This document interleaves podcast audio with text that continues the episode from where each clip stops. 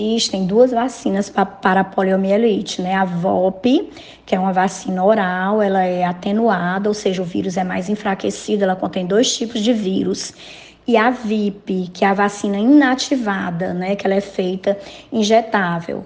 É, o que se recomenda é que as primeiras doses, né, aos 2, 4 e 6 meses, no Programa Nacional de Imunização é feito a VIP, essa vacina inativada. E no reforço e durante as campanhas de vacinação é feita a VOP, que é a vacina oral. Na SBIM, que é a Sociedade Brasileira de Imunizações, a preferência é que a administração de todas as doses seja feita com a vacina de vírus inativado.